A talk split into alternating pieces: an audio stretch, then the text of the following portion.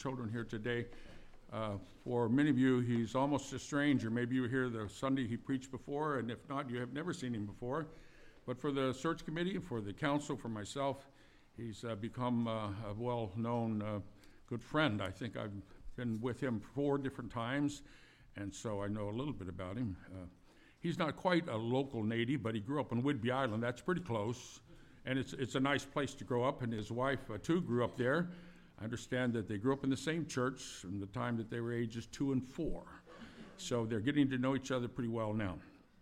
And so uh, he went to school uh, in, in, Seattle, and he went to school up in, in Vancouver uh, at Regent College. So he's a Northwest sort of guy, and uh, we're happy to have such a guy here. But the biggest thing is he's an Old Testament scholar. He uh, knows the Word, he loves the Word.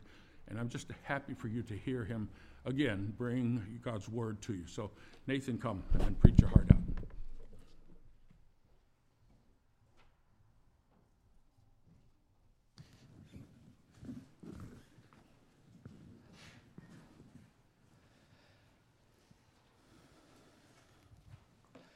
In one of his essays, uh, Wendell Berry recounts the following piece of family history. One night in the winter of 1907, at what we have always called the home place in Henry, Henry County, Kentucky, my father, then six years old, sat with his older brother and listened as their parents spoke of the uses they would have for the money from their 1906 tobacco crop. The crop was to be sold at auction in Louisville the next day. They would have been sitting in the light of a kerosene lamp close to the stove, warming themselves before bedtime. They were not wealthy people, I believe that the debt on their farm was not fully paid. There would have been interest to pay, there would have been other debts. The depression of the 1890s would have left them burdened. But perhaps after the income from the crop had paid their obligations, there would be some money they could spend as they chose. At around 2 o'clock the next morning, my father was wakened by a horse's shod hooves on the stones of the driveway. His father was leaving to catch the train to see the crop sold. When he came home that evening, as my father would later put it, uh, he came home that evening, as my father later would put it, without a dime. After the crop had paid its transportation to market and the commission on its sale, there was nothing left. When we hear a story like this, we can ask ourselves what's even the point of working? Why do we work? It seems fundamentally absurd that a family could work for a year and basically gain nothing from it. Maybe you've had a similar situation or similar experiences, lost a job or had a business uh, go under, and it's forced you to ask similar questions. Our text this morning, Ecclesiastes uh, chapter 1 and a portion of chapter 2, teaches us how to think about such things. If you're using the Pew Bible, it's on page 647. Uh, and for reasons I'll explain in just a moment, I'm going to read our text this morning in two chunks. So, uh, verses 1 through 11 of chapter 1, and then later in the sermon, a bit from chapter 2. Uh, Ecclesiastes chapter 1, verse 1. This is God's word. The words of the preacher, the son of David, king in Jerusalem. Vanity of vanities, says the preacher, vanity of vanities. All is vanity. What does man gain by all the toil at which he toils under the sun? A generation goes and a generation comes, but the earth remains forever. The sun rises and the sun goes down and hastens back to the place where it rises. The wind blows to the south and goes around to the north. Around and around goes the wind, and on its circuits the wind returns. All streams run to the sea, but the sea is not full. To the place where the streams flow, there they flow again. All things are full of weariness a man cannot utter it. The eye is not satisfied with seeing, nor the ear filled with hearing. What has been is what will be, and what has been done is what will be done. And there is nothing new under the sun. Is there a thing of which it is said, See, this is new? It has already been done in the ages before us. There is no remembrance of former things, nor will there be any remembrance of latter things yet to be among those who come after. Now, before we jump into the details of this text, we need to look at the big picture of the book of Ecclesiastes briefly. It's a very strange book if you've read through Ecclesiastes before. Uh, throughout the book, the preacher, as the, the speaker in this book is, is called, or perhaps the teacher, operates in two basic modes. The first and dominant mode we might call demolition or deconstruction. And that is what we will hear in our first and longest point. Our work is but a fleeting breath. And if the preacher only worked in this demolition mode, if he only told us that all things are weary and all is vanity, this would be a depressing book indeed. But the preacher in this text works in a second mode that we might call rebuilding. And this will give us our second point this morning that in Christ our work endures. So, keeping that in mind, that there's two modes and two basic points, that our work is but a fleeting breath, and yet in Christ our work endures, let us turn then to this first point. Our work is but a fleeting breath. One of Kelsey and I's favorite shows is Fixer Upper. Uh, and if you've seen the show, you know how excited the remodelers are to rip apart an old rundown house, busting through walls, tearing out ugly cabinets, smashing windows, and demolishing a rundown house. And in the book of Ecclesiastes, the preacher sets himself just as vigorously to spiritual demolition, wrecking through our pretensions of enduring significance, exploding our sense that life is always wonderful, cutting down our ambition to achieve, to be big, to be smart. You won't make it, the preacher says. No matter how carefully we plan, no matter how hard we work, no matter how ambitious we are, our lives take baffling turns and our world can be bewildering. In our passage here in verses 2 through 11, we see that our work is but a fleeting breath by considering our work in relation to vanity, our work in relation to gain in verse 3, our work in relation to natural cycles in verses 4 through 8, and our work and the cycles of history in verses 9 through 11. Let us then first consider our work in relation to vanity, looking at verse 2 in your Bible. Verse 2 is, in fact, the thesis statement for the entire book of Ecclesiastes. Vanity of vanity, says the preacher, vanity of vanity. All is vanity. This key term, vanity, is repeated 30 times throughout the book. And this opening thesis statement is repeated in full at the end of the book in chapter 12, verse 8. But what does vanity mean? The Hebrew term hebel, translated as vanity, literally refers to a vapor or a mist or a breath. If you step outside on a cold morning and you breathe out, what do you see? Hebel, a breath, a vapor but it's only there for a moment and then it's gone. All things are merely a breath on a cold day, claims the preacher. All things are fleeting and passing.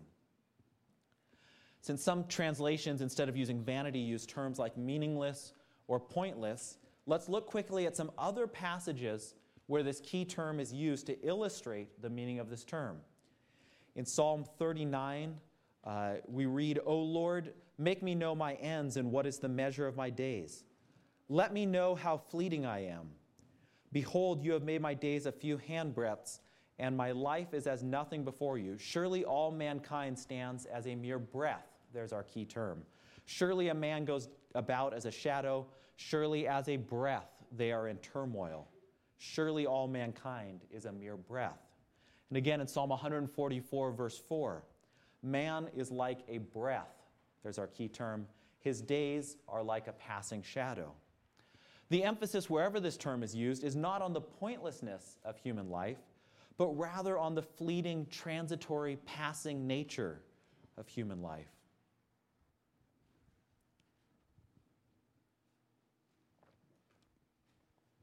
You can see another characteristic of vapor or breath if you ever watch a child trying to catch their breath on a cold day. It's elusive. You just can't get a grasp on it. You can't fix it in place. So we could restate this thesis statement in verse 2 as a fleeting breath, says the preacher, a fleeting breath. Everything is but a breath. And what a troubling thesis this is. Everything in creation is a fleeting breath, everything wears out. Our parents age, our children age, our world changes, and before we know it, our very lives are slipping through our fingers. So, what does this teach us about our work? What it teaches us is that we cannot make a mere breath the basis for significance and meaning and meaning in our life. Ecclesiastes tells us that everything under the sun is but a breath. Does that include our work? Sure, it does. Our work seems so important, so pivotal to our identities, to our source of ourself. But at the end of the day, our work is a fleeting breath. Moving on to verse 3, we need to consider our work and gain. Having given us his conclusion up front that all is vanity, the preacher in verse 3 asks explicitly about the significance of work. What does a man gain by all the toil at which he toils under the sun? Here we find three more key terms of the book of Ecclesiastes as a whole. The first term, gain, refers to what is left over or what remains. The question then is about the bottom line.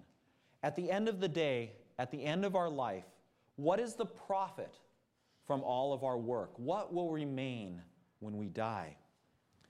The second term, toil, means hard work, but this is not necessarily a negative thing. Work is not a punishment for sin, although sin corrupts our work. Work contributes to the good of the community, and it's what Adam was created to do, to work the garden. And if work is part of our created nature, then no one is exempt from work simply by virtue of age. Young folks, your work is your studies and your chores. Retirees, you too are called to, to contribute to your community in a variety of ways. The third key term in this, in this uh, question is under the sun. It's used 29 times in the book of Ecclesiastes, and it points to the empirical focus of the book. This book is about life in the world. The question is what we can gain in the here and now that might have eternal significance. Putting these pieces together, then, the question of verse 3 is what surplus is generated? What kind of profit do we accrue through our labor? What do we gain in this life that will last beyond our death? Ask yourself this question with full seriousness What am I really gaining from my work? What will I have to show for it? What do we gain from our work in the world? The implied answer of Ecclesiastes is nothing. You can be successful in your career, you can amass a fortune, you can even be nationally recognized in your field, but one day you will have to retire. One day death will separate you from your achievements. Our work may be important, but it does not ultimately justify us. At the end of the day, at the end of our life, nothing is left over. As Jesus himself asks, What will it profit a man even if he gains the whole world but forfeits his life? What will he give in return for his life? So we see in verses 2 and 3 that life is but a fleeting breath and our work has no lasting gain. Next, Ecclesiastes proves that our work is but a fleeting breath by comparing it to the cycles of nature and of history. This is uh, first the cycles of nature in verses 4 through 8. Here, Ecclesiastes launches into this series of investigations to determine what a person gains from all their toil. Looking at the cycles of nature, uh, it, it, there's a very carefully structured poem here. Each element, a generation, the sun, the wind, the streams, and the sea is named twice in its respective verse, where all the, while all the verses are tied together by the repeated verbs goes and comes. Listen to it again. A generation goes and a generation comes, but the earth remains forever. The sun rises and the sun goes down and hastens to the place where it rises. The wind blows to the south and goes round to the north. Around and round goes the wind. On its circuits, the wind returns. All streams run to the sea, but the sea is not full. To the place where the streams flow, there they flow again. All things are full of weariness. A man cannot utter it. The eye is not satisfied with seeing, nor the ear filled with hearing. Generations usually we say come and go, but in verse 4, the word order is reversed. They go and come, emphasizing that one generation replaces the next, but beneath it all, the earth remains the same. And the sun, too, never rests. It continually moves, hurrying back, literally panting back to the place where it came from, only to rise again. The wind blows ceaselessly north and south, complementing the east west movement of the sun, showing that at all four points of the compass, everywhere, creation is ceaselessly working. Streams endlessly run, but the sea will never fill up. This is all summarized in verse 8. All things are hard at work. And verse 8 continues, describing the human response to these vast and intricate cycles of the world. Words fail, eyes can't take it in, ears can't grasp all that is happening. In short, creation es- escapes human mastery. Note, though, that Ecclesiastes doesn't reject our longing for significance in the world.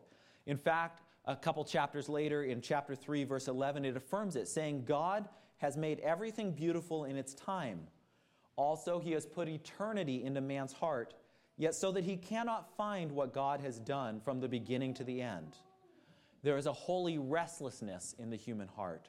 Or, as Augustine puts it in the opening lines of his Confessions, You, God, made us for yourself, and our heart is restless until it comes to rest in you.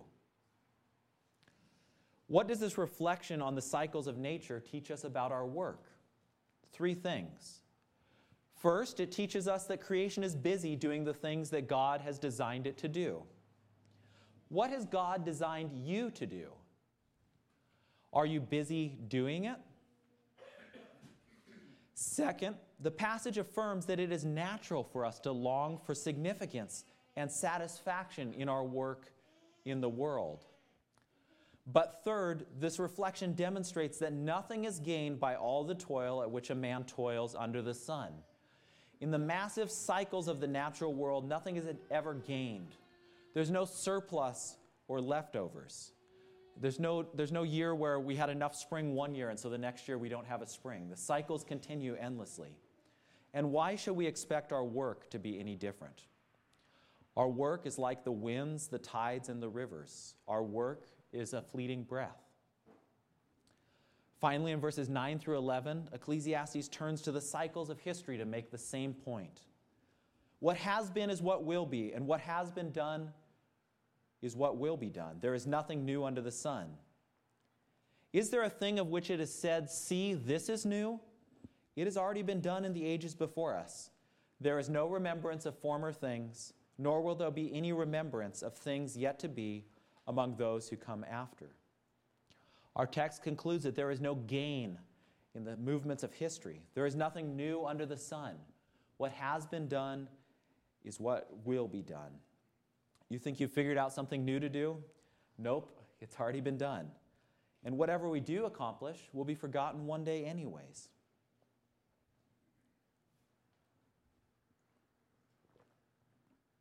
Did you know that in the 13th century AD, Angkor Wat in Cambodia was the largest ur- urban center in the world?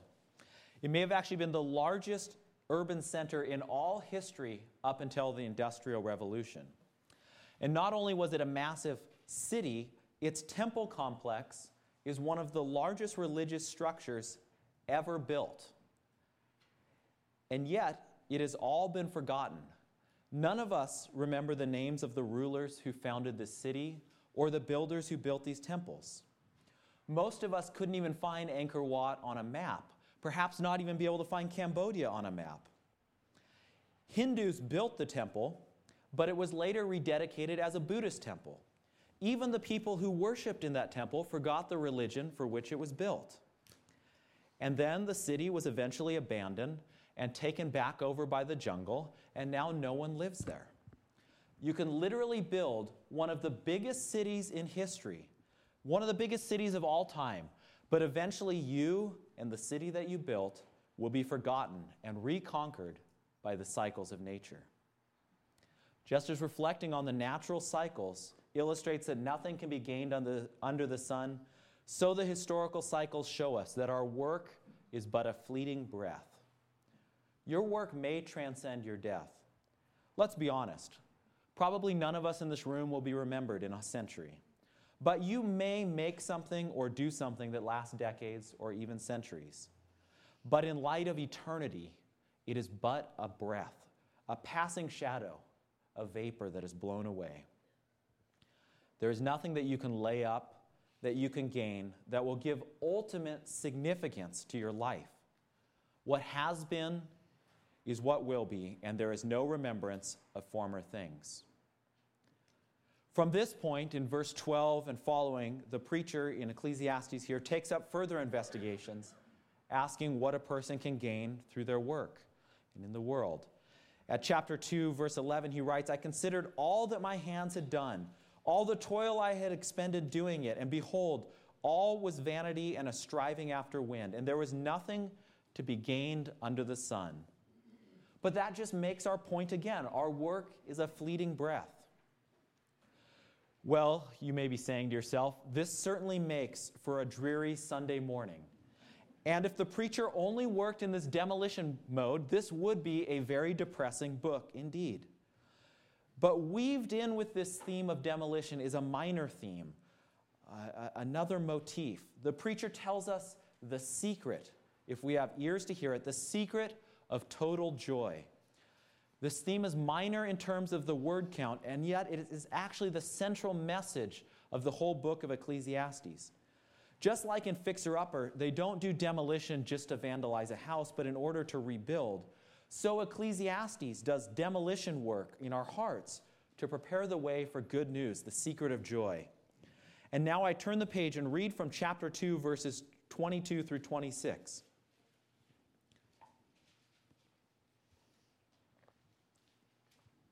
What has a man from all the toil and striving of heart with which he toils beneath the sun? For all his days are full of sorrow, and his work is a vexation. Even in the night, his heart does not rest. This also is vanity. There is nothing but, uh, better for a person than that he should eat and drink and find enjoyment in his toil. This also I saw is from the hand of God. For apart from him, who can eat or who can have enjoyment? For the one who pleases him, God has given wisdom and knowledge and joy.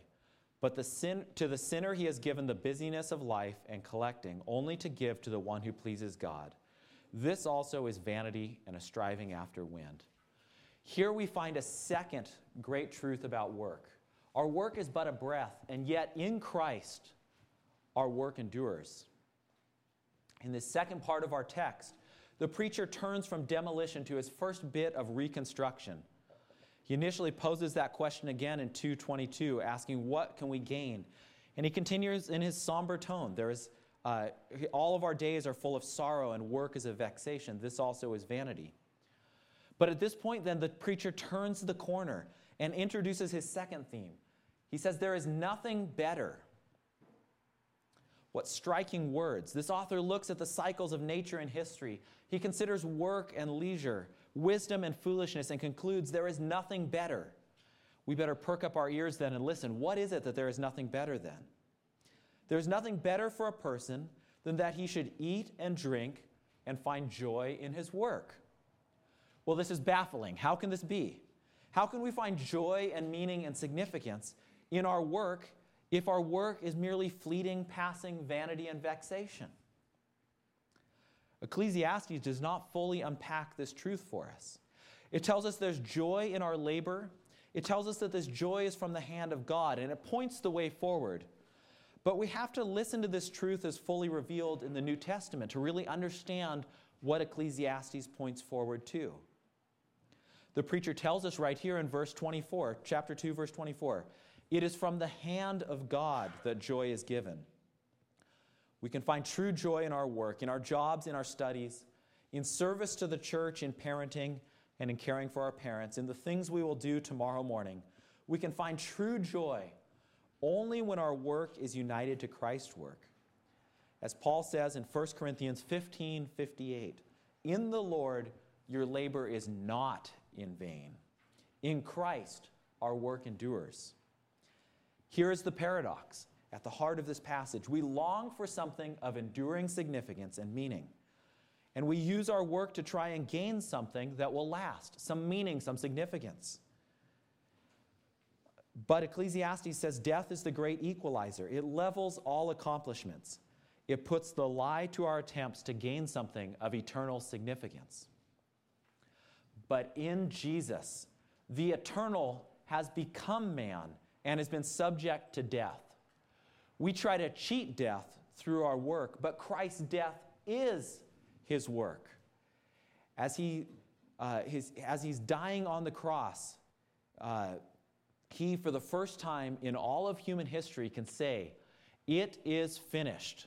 A work has been completed, finally. Here is a work of eternal significance, of perfect obedience to God, the righteous suffering, the penalty due to sinners. In Christ, our work endures. All things are full of weariness, and there is nothing new under the sun, but here is something new. Christ says, I come to bring a new covenant. And in Revelations, he promised, I am making all things new. In Jesus' very death, there is finally something new. The weariness of the world is imbued with a new energy. The cycles of history are interrupted by the inbreaking of God become man. Here at last is a work under the sun that gains something. We must put our hope, our faith, not in our own work, but in Jesus Christ's work on our behalf. The Westminster Shorter Catechism defines faith as a saving grace whereby we receive and rest in Christ alone as he is offered in the gospel. We receive and rest in Christ alone. Perhaps you have not received Jesus Christ. Maybe your career is going very well and your work is satisfying. And you perhaps think to yourself, you don't need any of this. Hear me now. Your job will not always be satisfying. You will run into frustration. One day you will retire. And no matter how good you are at your job, no matter how much money you make, it will all eventually be forgotten. And if this your job is the foundation you build your life upon. Your whole life will be nothing but a fleeting breath. Maybe you know all this. Maybe your work is falling apart, you've been laid off. Maybe you know that your work has gained you nothing. Friend, receive Christ and rest in Him. When Jesus was crucified, shortly before he said, It is finished, he had a conversation with the man being crucified next to him. This man was a criminal who was justly being punished for his crimes. He knew that within years or even weeks, like all things, he would be forgotten. He knew that he had never done anything in his life to deserve to be remembered. But he turned to Jesus and he asked him, short of breath, dying, he asks, Jesus, remember me when your kingdom, when you come into your kingdom. You will one day be forgotten. Your work will be forgotten. Everything you ever do will one day be forgotten by this world. But Jesus will remember you. Others of us have received Christ, and yet it is a constant challenge to remember to rest in Him. And so we must ask how does our work find true meaning in Christ? How, from the hand of God, do we find true joy in our labor? How is it that in Christ our work endures? First, we have to stop chasing the wind. We have to stop trying to catch our breath to build our lives on a foundation of vapor. If you try to build a meaningful life on the basis of created things alone on your work, it won't work. Your attempts will be frustrated. Second, our work and every aspect of our lives must be built on the firm foundation of Christ's work. It must begin by resting in Him. Joy in our work begins with our faith, our resting in Christ. If we begin with His, it is finished, our daily work can be just that mundane daily work. We don't need to try and turn our jobs into a source of ultimate meaning. Our value is not tied to our job. If you set to work tomorrow morning resting in Christ alone, you can find joy in your toil. You can take risks. So what if you fail? You are loved by the eternal God. You can be passed over for promotion without being bitter. Promotions are only a fleeting value, anyways. You can face unemployment. Your true value is not in your bank account, but it is hidden with Christ. You can be calm with your children. Your true identity is not at stake in your parenting. Or you may be retired or nearing retirement and struggling to find your identity in this new stage of life. And this is certainly understandable, and there is no easy answer. But remember that your true meaning the true meaning of your life is not found in the career that you have retired from, but it is found in Christ's work for you, his death for you, friend. In Christ, our work endures. If you have received Christ, are you resting in him? Are you resting in the work that He has finished? There's a peculiar rhythm to the Christian life. We begin the week on Sunday, not by working, but by resting, resting in the work of Christ, by singing, by praying together, by receiving His word, by resting in His word. Because of Christ's work, Ecclesiastes 9 7 now makes sense. We will go in a, in a few minutes, we will eat our bread with joy. Uh, we perhaps will not drink our wine with a merry heart, but we can drink our wine with a merry heart, for God has already approved what you do. This passage is set before us this morning two great truths. First, our work in ourselves is but a fleeting breath. What does a man gain by all his toil under the sun? We can look at the cycles of nature and history. We can see that although we are called to join all creation in working, we cannot gain anything of eternal value by ourselves. The cycles of nature will continue long after our death. History will march on. But in Christ our work endures. In the Lord your labor is not in vain. Here, in Christ's work is something new, something that is not vanity of vanities. Friends, come and rest in the work of Christ. Rest knowing that He has finished His work, the true work of eternal significance. Come and eat and drink and find enjoyment in your toil. This also is from the hand of God. Let us pray. Gracious Father, all our work is but a fleeting breath in the light of your eternity. All that we have done and will do will be blown away and long forgotten. And yet, you, the eternal God, have not abandoned us to the march of history, but you, the eternal God, have become man and have done a work on our behalf, a work which we did not deserve and which we cannot even fully comprehend. But in that work, the work of Christ, God become man, Uh, something is finally gained which gives meaning and significance to all things, to history, to nature, and to our lives. I ask this morning for each of us that our hearts would find true rest in receiving and resting in Christ as He is offered to us in the gospel and the good news. I ask for those who perhaps have not received Christ that they would be challenged by the preacher in Ecclesiastes, that this challenge would be. Uh, like a thorn in their flesh that they would not be able to easily forget. I ask for those of us who have received Christ that we would remember and continually return to rest in Him, to find our significance in His work, not in our own work. We ask all this by the name of your Son and in the power of your Spirit. Amen.